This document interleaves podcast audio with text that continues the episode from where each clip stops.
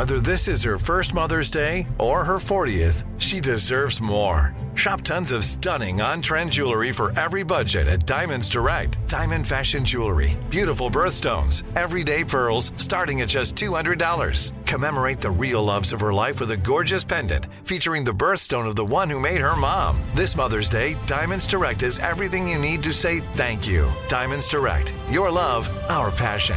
Online at diamondsdirect.com. And you're here. Thanks for choosing the iHeartRadio and Coast to Coast AM Paranormal Podcast Network. Your quest for podcasts of the paranormal, supernatural, and the unexplained ends here. We invite you to enjoy all our shows we have on this network. And right now, let's, let's start, start, with Shades of the Afterlife with Sandra Champlain. Welcome to our podcast.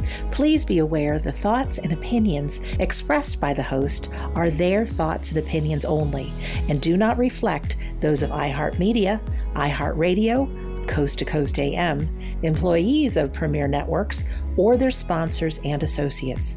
We would like to encourage you to do your own research and discover the subject matter for yourself. Hi, I'm Sandra Champlain. For over 25 years, I've been on a journey to prove the existence of life after death. On each episode, we'll discuss the reasons we now know that our loved ones have survived physical death, and so will we. Welcome to Shades of the Afterlife. Have you ever had some really great synchronicities and you think to yourself, there's obviously something bigger going on here? We have guides. We have, I think, people with a sense of humor that can put people in our path just at the time we need it. I get emails all the time of these synchronicities that happen where people end up finding out about this show. And I remember a gentleman writing me whose three year old daughter had passed. He picked up his cell phone and he said, Hey Siri, play me some news. And you may know that I've had a second podcast for almost 10 years now called We Don't Die Radio. So when he asked for the news, instead of getting news, up popped an episode of my We Don't Die Radio. He went on to listening to many episodes and wrote me to let me know how much my words and episodes made a difference, believing his three year old daughter not only lives on, but is a part of his life and witnessing what he and his wife are doing. I also remember someone writing me who had never heard of me, but her child had passed as well. She lives alone. She walked into her house and her smart TV was on. YouTube was playing. And what was it playing? A replay of one of my Sunday gatherings.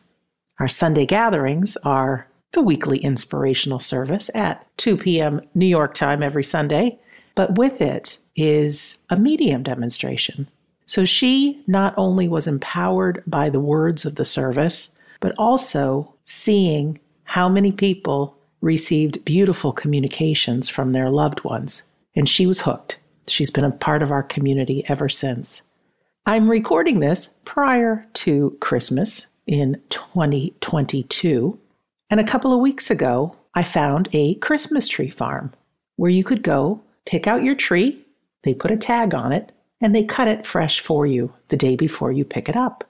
As I was waiting in line to pay for the tree, the couple before me saw a big dog that someone had. And they went, Oh, we miss whatever the name of their dog was. And so the woman just turned around and I just said, Well, I believe our dogs and pets are the first ones to greet us when we go. Simple as that. And she shared, Wow, I hope so. Because not only do I have many animals in the afterlife, but most of our families are there too. And so I had that decision to make. Am I honest about who I am? Or do I just brush it under the rug and pretend I'm just Sandra Champlain, Christmas tree buyer? You know what I did. I said to them, I don't know if this is appropriate to share, but I've actually been studying the evidence of the afterlife for over 25 years now, and I've written a book on it.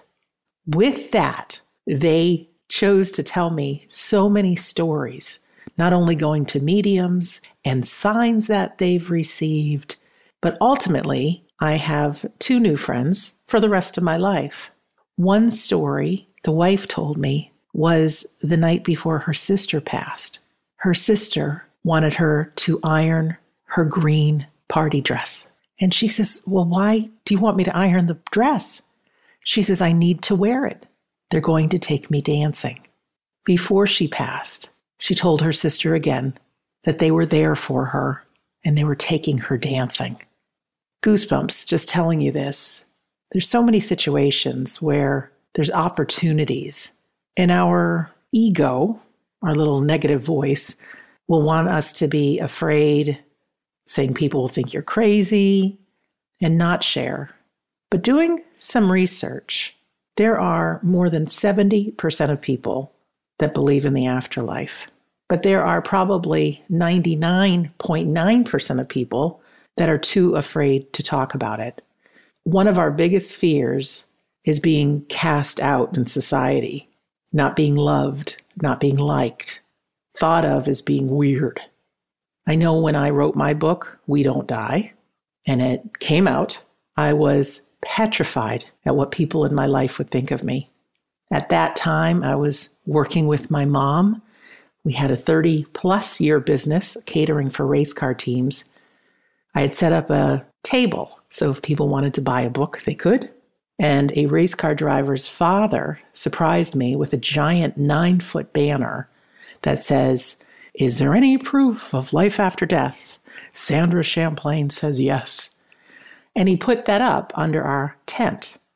So we have between 800 and 1,000 people that walk through at any one given meal, and everything in my identity was scared to death that people would think I was a lunatic. A couple did. I mentioned that previously, that someone wanted to pray for me and have the demons cast out of me. I took their prayers. But the rest of them were interested. Many people told me about their near death experiences. People told me about their own fears. One gentleman had his child transition to the afterlife and wanted to know what I knew. One woman had breast cancer and was facing her mortality and wanted to know what I know. One man, while he was making a cup of tea, told me the story that when he is in the zone working as a mechanic on a race car, he often sees his father or his dog from when he was younger right there by his side. When he's consciously aware of them and turns his head, they disappear. But he says, I know they are with me. None of these people would have had the opportunity to share if I didn't open my mouth. And that's why I open my mouth here with you today. No, you don't have to be pushy. But if there's an opportunity to say something, you can always say, Hey, I don't know if you believe in this, but this is what just happened to me, or this is what I heard, or this is a video I saw on YouTube. You'll find more people than not will be interested, and you may end up with new friends. As we are going into the holiday time, I feel certain that there are many people whose hearts are heavy. Your loved ones may not be with you, whether they're somewhere else on the globe or they're in the afterlife. And I really want to charge these episodes with heartwarming stories. So, this episode, let's pretend we're sitting around a fireplace together. And this is a fireside conversation with Sandra.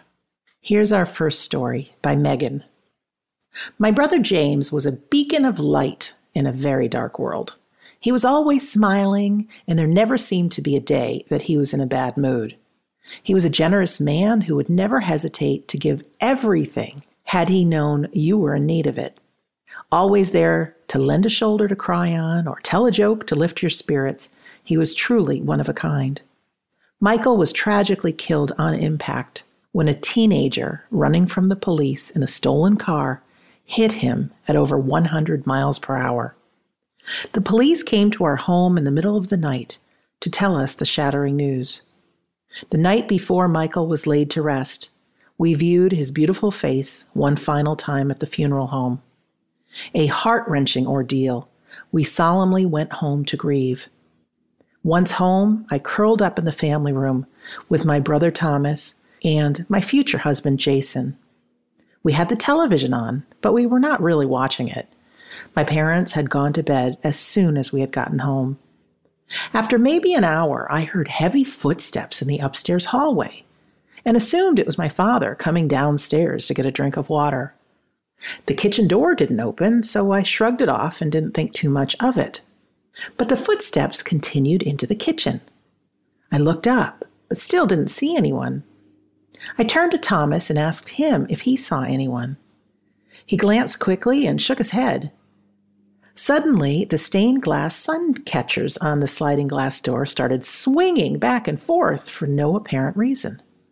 Shocked, I turned to Thomas and Jason to see if they also saw what I was seeing. Their eyes were wide as they looked at me in disbelief. Thomas cleared his throat and asked, Michael, are you here? The sun catchers continued to swing, and now somewhat faster. Grins spread across all three of our faces. Without warning, the swinging stopped. Our shoulders drooped because we figured Michael had left. The dogs, however, seemed to know he was still there because they jumped off Jason and Thomas's laps to jump on the couch next to the sliding door. This was astounding because for whatever reason, they would only do that on that particular couch when Michael was sitting there. We all laughed and tears of joy filled our eyes as we knew Michael was there to say hello and let us know he was still with us. We all told him that we love him and that we missed him. Soon the dogs retreated from the couch and got back onto Jason and Thomas's laps. We heard the floorboards creak upstairs in my parents' room, and we thought Michael has just gone to visit them. The next morning, my mother told us about how she had the most wonderful dream that Michael had been in their room. He had hugged her and told her not to worry. Thomas, Jason, and I each looked at each other knowingly and said, Hey, Mom, you want to hear something else amazing? I like that story. The good news is that there's an afterlife and that our loved ones are still alive and that we're going to see them again. And we go on in the afterlife to do all the things we didn't get to do when we were human. In a world with beautiful colors, beautiful music, we can create anything.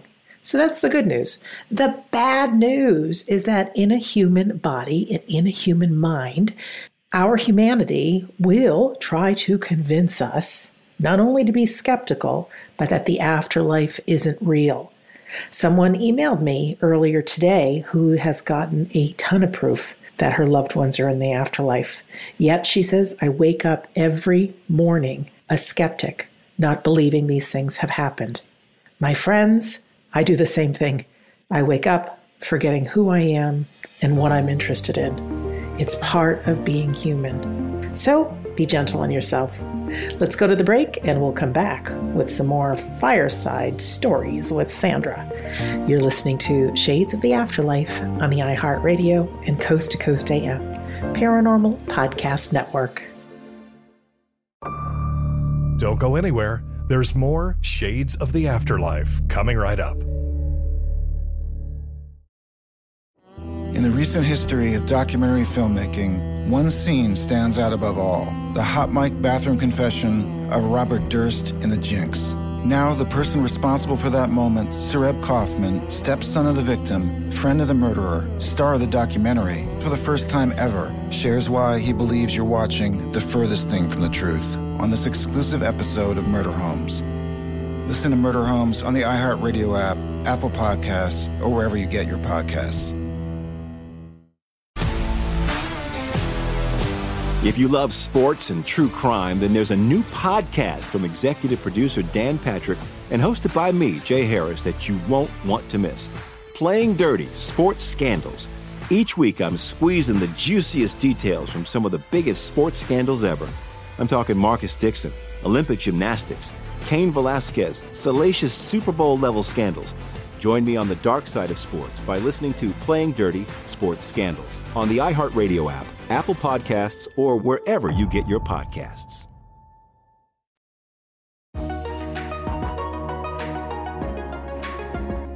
We are happy to announce that our Coast to Coast AM official YouTube channel has now reached over 300,000 subscribers. You can listen to the first hour of recent and past shows for free. So head on over to the coast to coast am.com website and hit the YouTube icon at the top of the page. This is free show audio, so don't wait. Coast to coast am.com is where you want to be.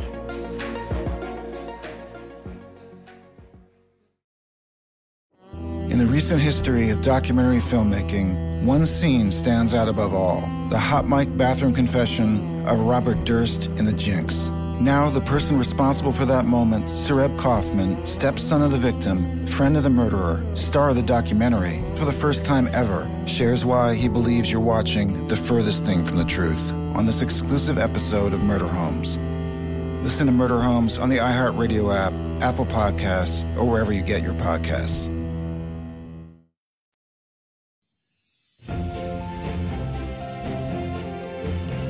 Hey, bring us along anywhere, even when you're trimming your tree. Happy holidays from iHeartRadio.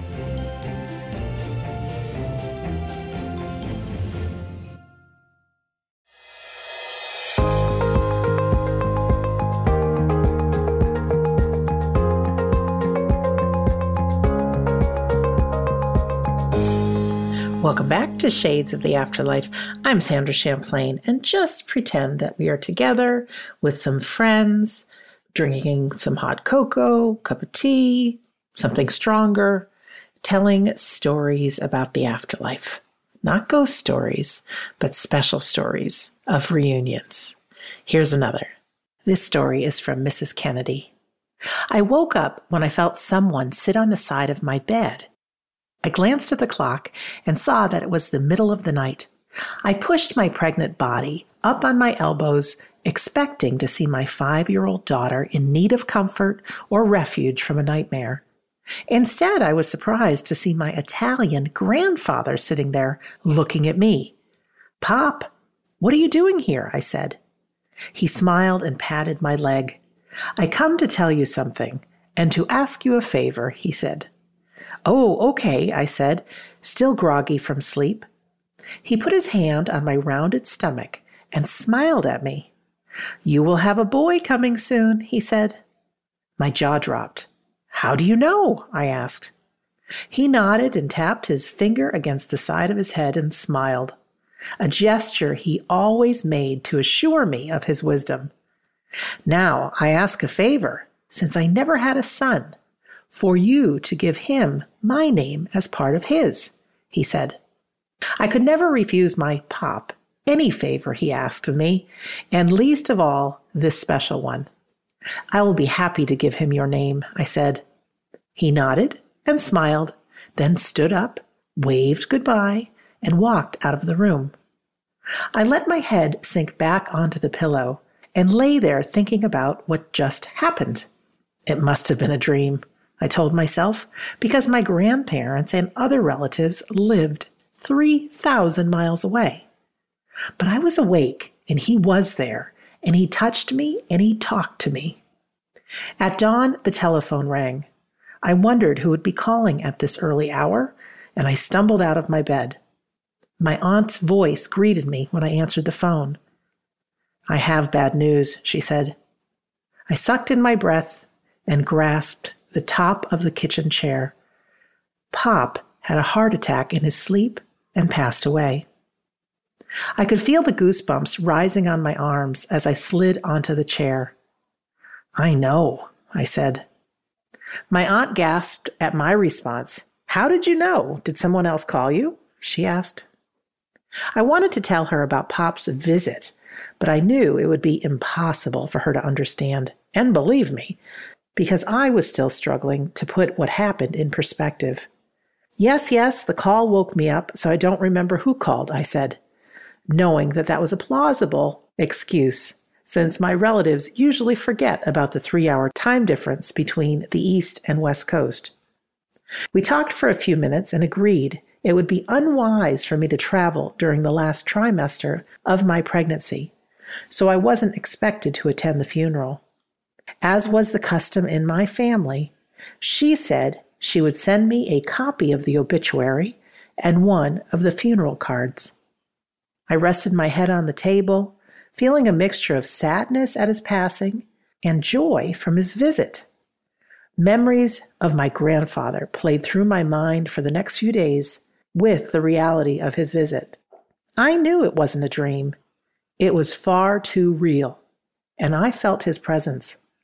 When the copy of the obituary and the funeral card came in the mail, I read the brief chronicle of my grandfather's life.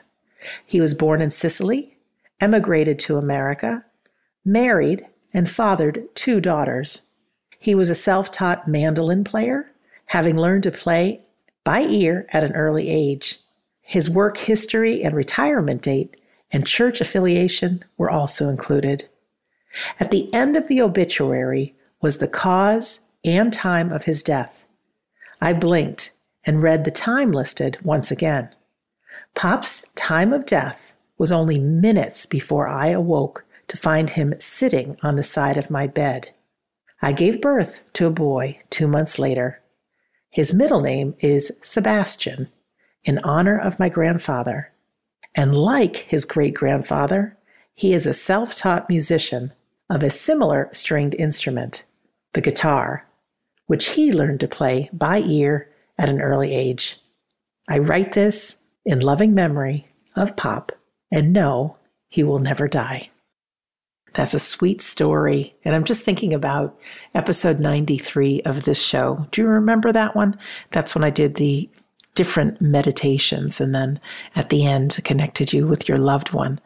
But one of the things I talked about was looking and seeing all of our ancestors there.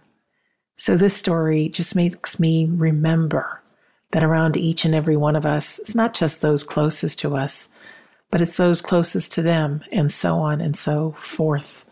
All kinds of love coming from the afterlife, all related to you. Now, here's a story by Megan. Our dog Jonathan was special. I purchased him for my husband as a Christmas gift, and we made the long trek over the snowy mountains to pick him up in eastern Washington. A beautiful dark gray color, his eyes shone bright blue in the light, and his fur felt like velvet.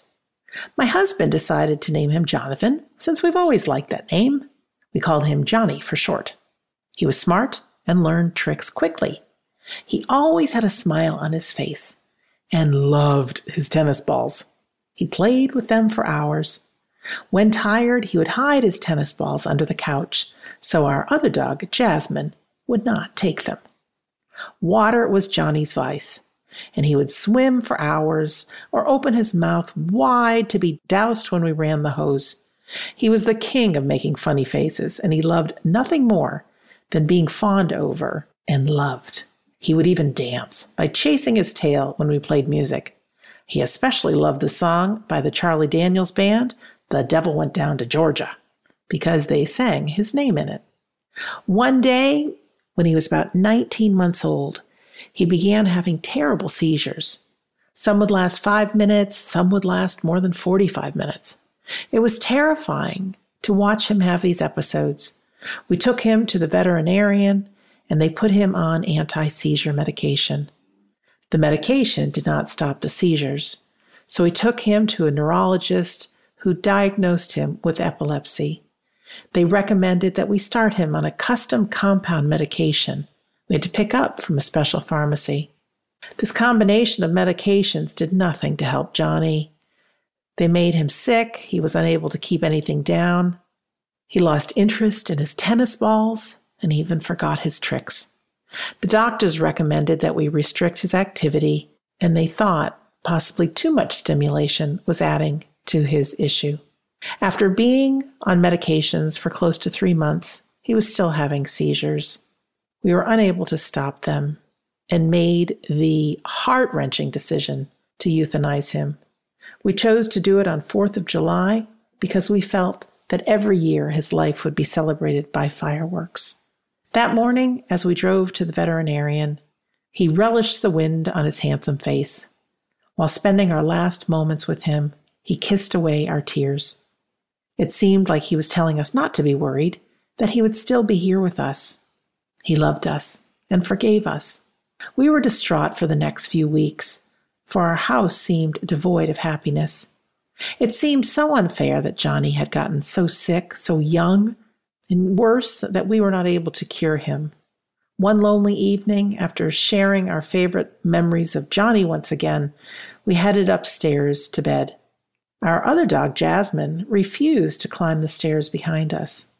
We wholeheartedly believe in life after death, so we asked, Johnny, are you here?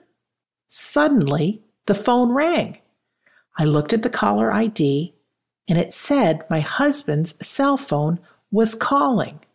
Confused, he pulled his phone out of his pocket and the screen showed that it was not actually calling our home phone. We let the call go to the answering machine. After our recorded greeting, four barks sounded from the speaker. The call hung up then, but it didn't save the message or the caller ID. Smiles crept across our faces as we realized Johnny had come back to let us know he was still around. That night, my husband had a dream that he visited Johnny in a large field with a pond, where Johnny was running around with other dogs, a huge smile on his face. We strongly feel that he is at the Rainbow Bridge waiting for us to join him someday. And because he was my husband's special friend, he was the privileged one to view him in that setting. Johnny now seems to come visit us when we miss him or need him the most. When my husband's knee was bothering him, he prayed that his pain might be taken away.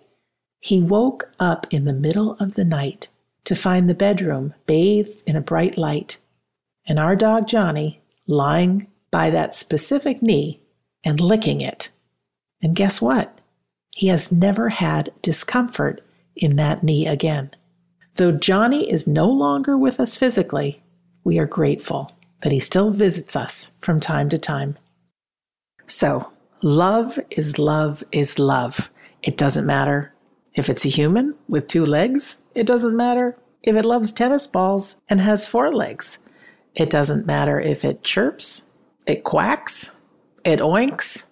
Our pets will be right there to greet us in the afterlife. A while ago, I talked to a gal named Brandy who had had a near death experience. And as vivid and as clear as could be, she was being held by her mother, and all of the pets she had ever had were around her. So special. I honestly think that we grieve more for our pets sometimes than with human beings because they're filled with that unconditional love, aren't they? So special. But worry not, you will see them again too. It is time for another break, so we'll come back with some more stories. I'm glad you're here today, and I'm glad you're part of our community. You're listening to Shades of the Afterlife on the iHeartRadio and Coast to Coast AM Paranormal Podcast Network.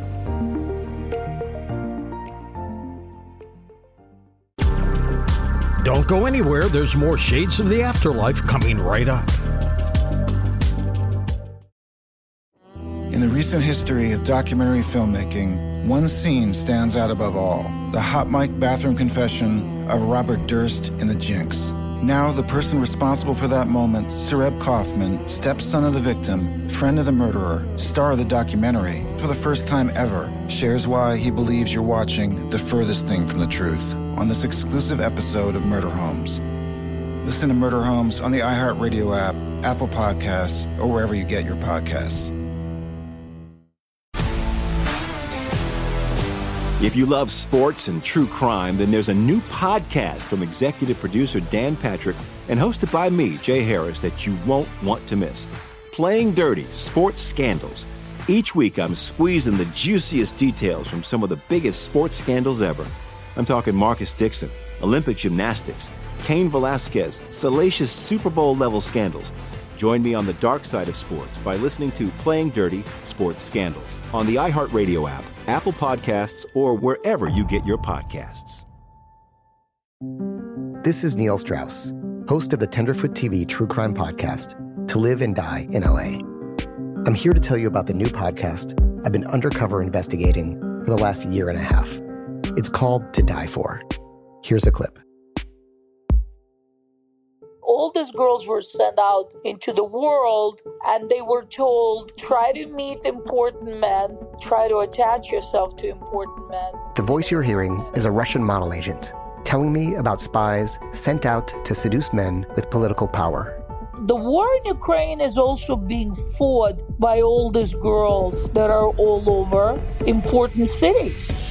For the first time, a military trained seduction spy reveals how the Russian government turned sex and love into a deadly weapon. If you want to kill your target, it's easy. You just seduce him, take him somewhere, start having sex, and then he's very vulnerable, so you can kill him easily. To Die For is available now. Listen for free on the iHeartRadio app, Apple Podcasts, or wherever you get your podcasts.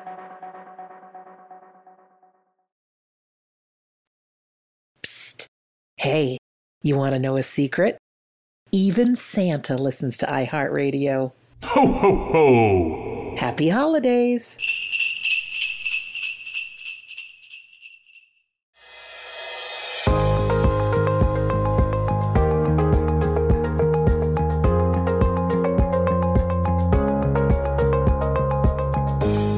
Welcome back to Shades of the Afterlife. I'm Sandra Champlain, and we are sharing some special stories. This next story is from Patricia. My husband Ben's health was quickly declining. He needed a liver transplant to survive. We spent weeks with him in the hospital, hoping to get on a transplant list, but hope was growing dim. He was losing his battle. Ben was only 43 years old once athletic, strong, and strikingly handsome, with black hair and olive skin. He was always quick to volunteer, be a leader, and help others. He made it a priority to help kids play baseball by providing scholarships and coaching little league teams. Now the man in the hospital bed looked more like a frail old man than my husband. We celebrated our 21st wedding anniversary in the hospital. We sat close on Ben's hospital bed as friends served us a romantic Italian dinner. You're still my prince, you know. So keep looking for that white horse, I said playfully to Ben. From the time we were dating, I had called him my handsome prince and teased him that he needed to find me a white horse. I had always admired white horses. After all, the prince always arrives on the white horse to save the princess and the knight on the black horse never stands a chance. More than once, he planned a night out for us in a chauffeured white limousine. It has a team of white horses under the hood, he would say. I smiled now, thinking of those sweet memories. Our three children, Amanda, Benjamin, and Jordan, visited their dad as often as they could, but it was difficult with the hospital located so many miles away in a different state. I wish they were here with me now to say their final goodbyes to their daddy. A storm the night before had covered everything with a thick blanket of ice, completely shutting down the city. It was much too dangerous for friends to bring our children to the hospital to visit their dad. Early that morning, Ben and I held hands as we watched the news on TV. People driving looked more like they were playing bumper cars at a carnival, it was heartbreaking and scary to watch them helplessly skidding on the ice. My sister Cheryl stayed with me and was my strong support. I'm thankful we decided to stay the night at the hospital, I said. We wouldn't have been able to come back today. I looked at Ben, who was intently watching me. Ben wasn't able to talk, but his eyes were full of expression. By 10 o'clock on that icy January night, Ben's condition took a bad turn. We're losing him, Nurse Lisa said, checking Ben's oxygen levels. We have to help him, I said, holding Ben's hand. Please don't leave me, Ben. I need you. I brushed the hair off his temples. Tears streamed uncontrollably down my cheeks as his breathing became shallow. Dear Lord, please help him, I cried out. Suddenly, a feeling of peace swept over me. I told Ben, it's okay to let go and go home. God is waiting and has a beautiful place prepared for you. I love you, and when you get to heaven, please find me a white horse. Ben took in another deep breath. In a panic, I looked to Nurse Lisa and waited as she checked for a heartbeat. He's gone. I'm so sorry, she said through her tears. I sobbed, barely able to catch my breath, as I lay close to Ben, burying my face in his neck and wrapping my arms under his shoulders. I don't know how long we stayed like that, but at some point I opened my eyes and saw soft pink iridescent lights dancing around the room. They reminded me of floating bubbles, only they were teardrop shaped. It didn't register at first that anything odd was happening. I was mesmerized watching the dance of the lights around the room. Then I stopped crying and I was filled with an unexplainable sense of peace and calmness. I truly believe what I saw was the dance of angels in the room rejoicing with Ben. Do you see that? I whispered to Cheryl with no answer. Sitting up, I could see her through the windows in the hallway outside the room. She was already busy making phone calls. I laid back down next to Ben and watched the dancing lights for a long, long time. Then, suddenly, they took a turn out the window to dance on the rooftops and were gone. Was it my imagination? Was I seeing things? I dismissed the questions as I basked in the peacefulness that I felt. The iridescent lights appeared again several days later at the end of the cemetery service for Ben. We had just released a bouquet of balloons to float up to heaven when I noticed the large display of swirling lights coming closer. They were beautiful as they danced through the air. Do you see that? I said with excitement to my mother in law, Joanne, who sat next to me as I pointed to the edge of the cemetery.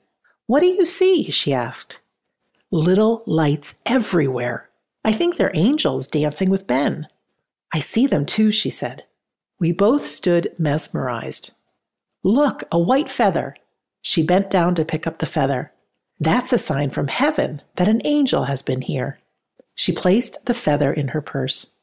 Six months after Ben passed away, I made a spontaneous decision on a beautiful, warm, sunny day to visit a nearby horse stable.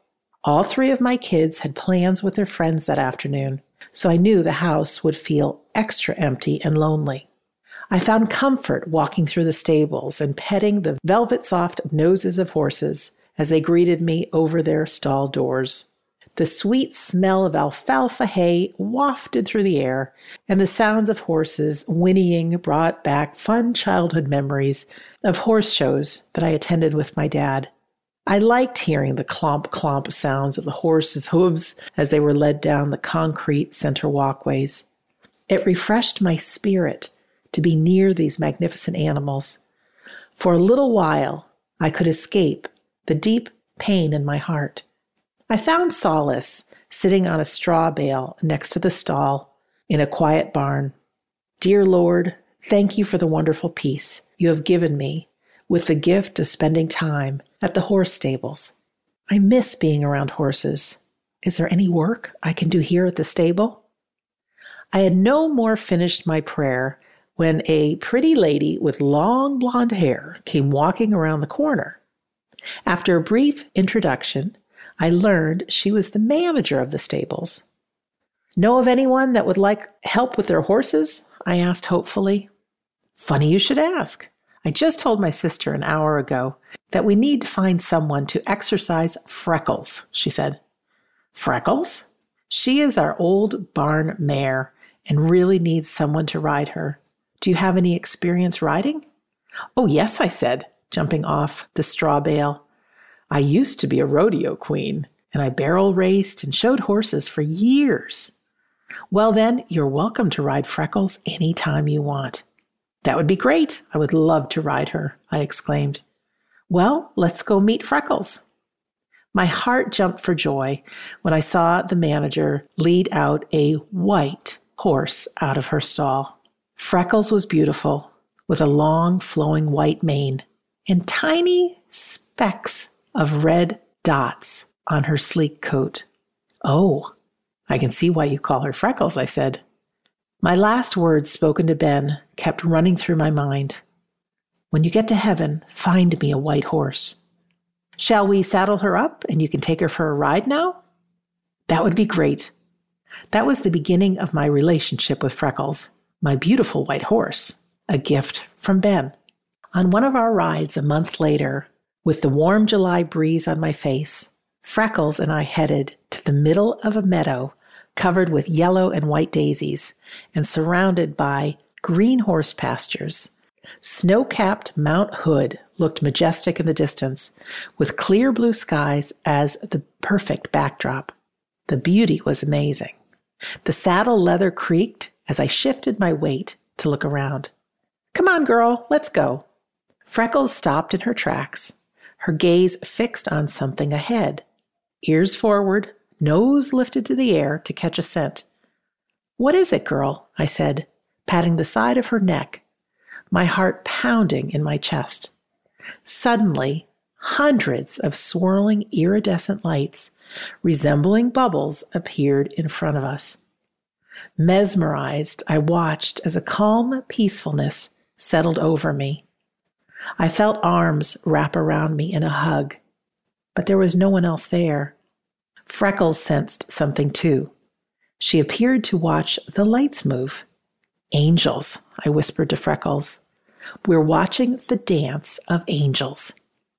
The silvery pink lights danced around us for several minutes, and neither one of us moved a muscle. Then, just as quickly as they appeared, they were gone. Freckles took a big, sighing breath and started walking again. Freckles and I covered a lot of ground that summer, but I didn't see the dance of the angels again, although I felt their presence many times. I'm thankful for my summer with my beautiful white horse and the dance of the angels, my special gifts from Ben. About a year ago, on episode 60, I spoke with Lorna Byrne, who is a world famous author who sees angels she describes them as these lights, and she saw them ever since she was a child. Makes me wonder. Also, a friend of mine told me that he thought he was seeing the soul of his loved ones after they had passed. He described the similar light, all these little flecks of pink dancing around and leaving the room angels, the soul of a loved one, something's happening. I'd be interested in finding out if you have any of these kind of experiences. I think it's good to hear the different experiences, to know that we're not crazy. And this story was a little tender to my heart, as I know many of us have been by the bedside of a loved one. And unfortunately, the more we love, the more it hurts. So grief can be devastating. But in those quiet moments, keep an eye out for signs, sparkly lights, strange behavior with a pet or animal. You never know. We'll continue with more stories in just a minute. You're listening to Shades of the Afterlife on the iHeartRadio and Coast to Coast AM Paranormal Podcast Network. Stay right there. There's more Sandra coming right up. In the recent history of documentary filmmaking, one scene stands out above all the hot mic bathroom confession of Robert Durst in The Jinx. Now, the person responsible for that moment, Sareb Kaufman, stepson of the victim, friend of the murderer, star of the documentary, for the first time ever, shares why he believes you're watching the furthest thing from the truth on this exclusive episode of Murder Homes. Listen to Murder Homes on the iHeartRadio app, Apple Podcasts, or wherever you get your podcasts. If you love sports and true crime, then there's a new podcast from executive producer Dan Patrick and hosted by me, Jay Harris, that you won't want to miss. Playing Dirty Sports Scandals. Each week, I'm squeezing the juiciest details from some of the biggest sports scandals ever. I'm talking Marcus Dixon, Olympic gymnastics, Cain Velasquez, salacious Super Bowl level scandals. Join me on the dark side of sports by listening to Playing Dirty Sports Scandals on the iHeartRadio app, Apple Podcasts, or wherever you get your podcasts.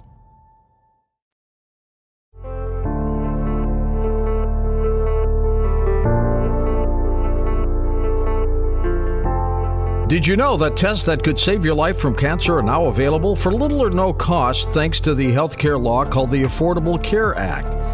Let this be the year you get screening tests that can detect cancer early when it's most treatable. Don't let concerns get in the way. Talk to a doctor or other medical professional to learn more about the best cancer testing options for you.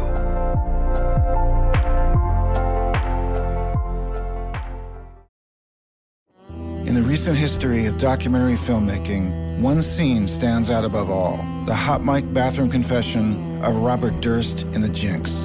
Now, the person responsible for that moment, Sareb Kaufman, stepson of the victim, friend of the murderer, star of the documentary, for the first time ever, shares why he believes you're watching the furthest thing from the truth on this exclusive episode of Murder Homes. Listen to Murder Homes on the iHeartRadio app, Apple Podcasts, or wherever you get your podcasts.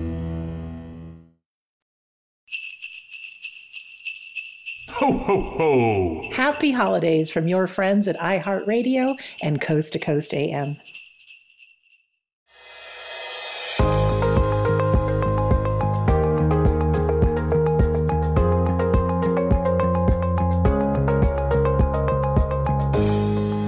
Welcome back to Shades of the Afterlife. I'm Sandra Champlain.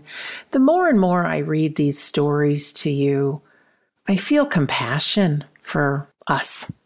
Life isn't easy.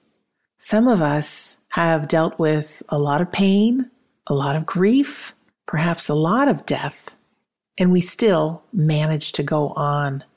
Whoever you are and whatever you've been through, either give yourself a hug or pretend you're giving yourself a virtual hug. But I want you to pat yourself on the back for the tough times that you've made it through. We are souls having a human experience. And many people say that we signed up for this life, knowing how hard it would be. We get the real soul growth out of the tough times, not the easy times. This next story is by Joanne. And for those who have parents or loved ones with Alzheimer's or dementia, I send lots of love. I've always been close to my mom. Not that we didn't fight, we fought like cats and dogs. But the fighting was part of our connection. My mother was very outspoken. She didn't care who you were. If she had something to say, she'd say it. I tend to be the same way. So the two of us butted heads quite a bit. However, we were also best friends, always in each other's corner.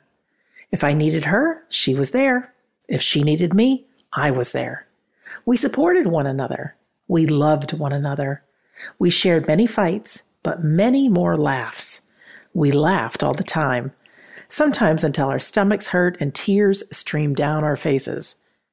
About 10 years ago, I noticed the laughter slowly subsiding and mom seemed constantly preoccupied. Something just felt wrong. She couldn't remember where she put anything, and she seemed to be so mad at me all of the time. When she couldn't remember certain things, I figured, well, we all have bad days. Maybe she was just having many bad days. But the problems were consistent, and what started off as every now and then became more frequent. Then the laughter seemed to stop. I asked my husband one night, When was the last time you heard mom laugh? He said he couldn't remember. Slowly, the connection between mother and daughter fell away.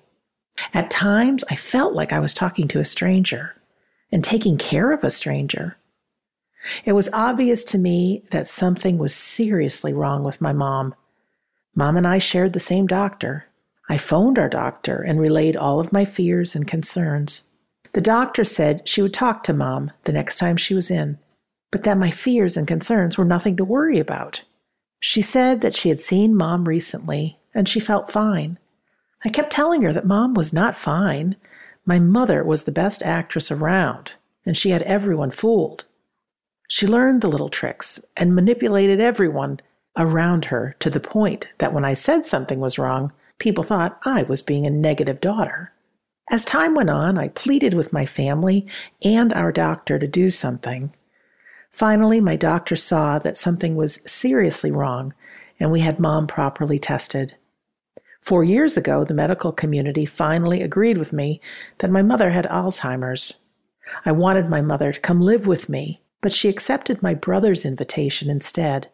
My brother lives across Canada in Niagara Falls. I couldn't understand why she would move all that way. To be honest, it hurt and it was a blow to me. All I wanted to do was to take care of my mom, as I had hoped one of my sons would do for me. My brother wanted to do the same thing. I voiced my concern about sending our sick mother across country, but he insisted that he wanted to do this. So I stepped aside. I packed all of her things, shipped what she needed across the country, and put her apartment up for sale. I drove her to the airport and put her on a plane with a one way ticket to Ontario. It was one of the worst days of my life. My husband couldn't be there that day, so I had my two boys with me. They were seven and five years old. As I watched mom walking with a flight attendant to the plane, she turned to me to wave goodbye, and the tears were streaming down her face. It took everything I had not to run up to her, grab her, and tell her she was coming home with me. I turned to my seven year old with tears streaming down my face and said, I think I've made a mistake. Mom, Granny won't remember who we are next year, he said. It's time to let her go and be with the other part of her family, and you haven't made a mistake. That stopped me in my tracks. My mother had two sons, one daughter, and six grandchildren back east. My son was right. It was time for her to go home. Due to work and everyday life, it was a full year before I saw my mother again.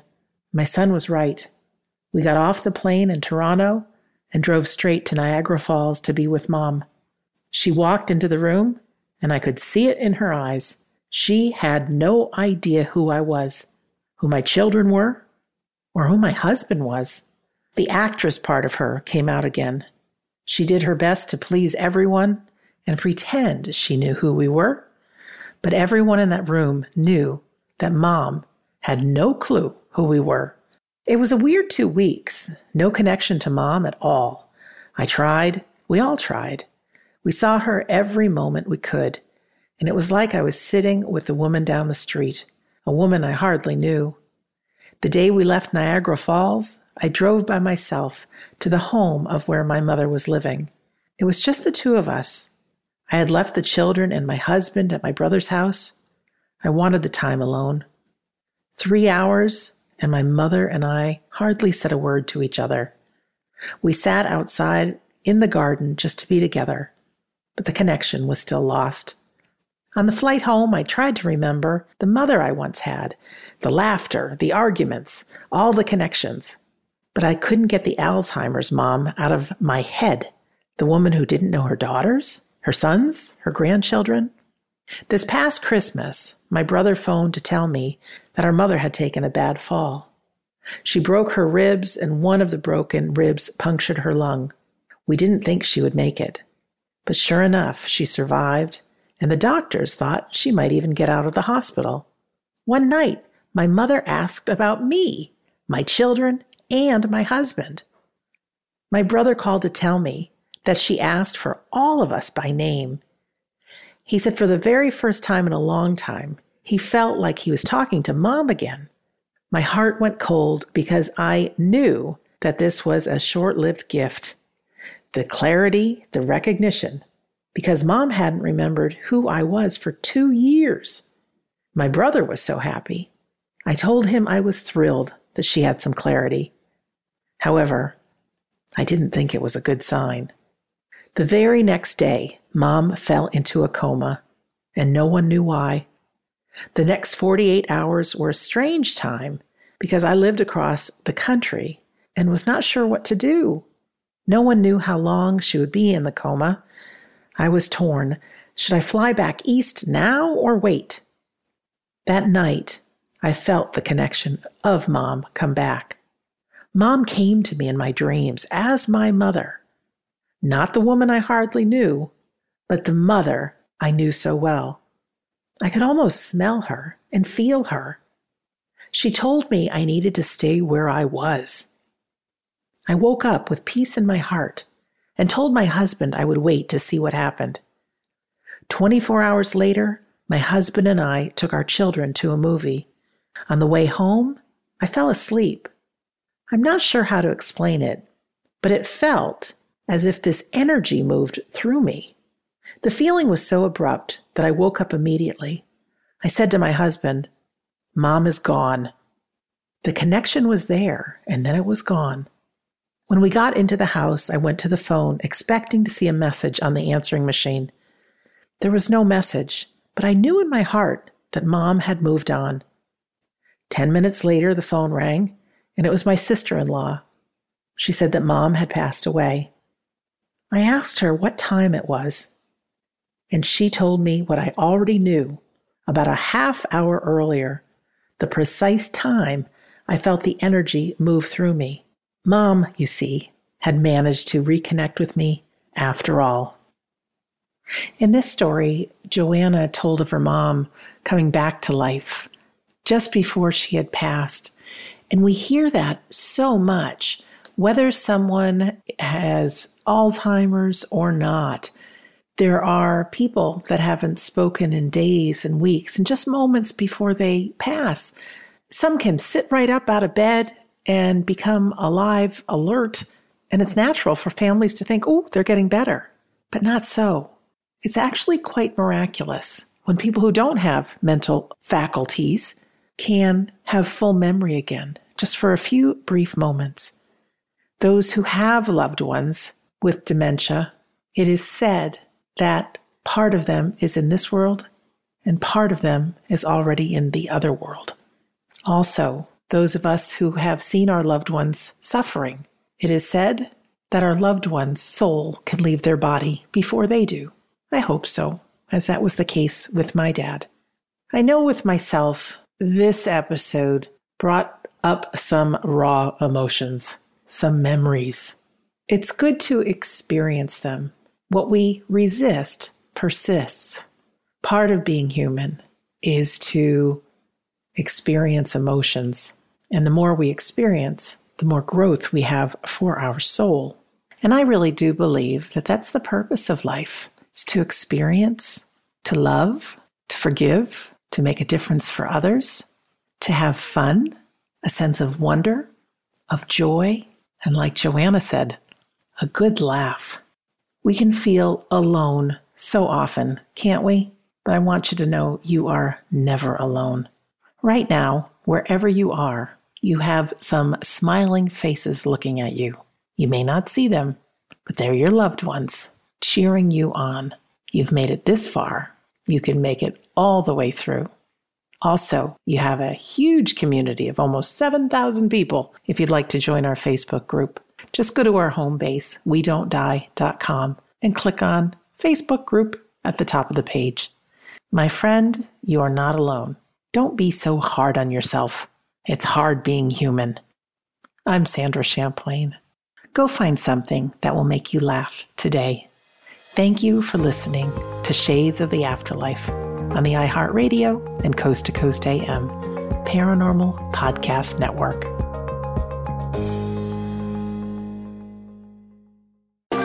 Thanks for listening to the iHeartRadio and Coast to Coast AM Paranormal Podcast Network. Make sure and check out all our shows on the iHeartRadio app or by going to iHeartRadio.com.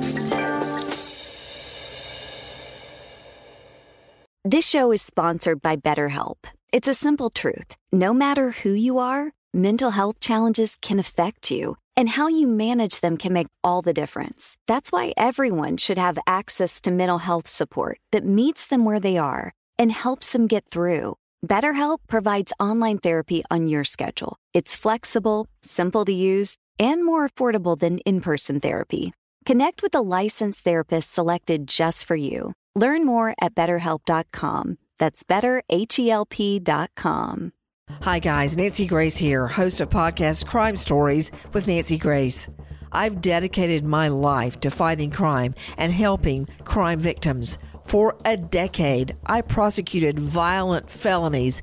Every day is a mission. Every day is a chance to stop crime and keep one more person safe.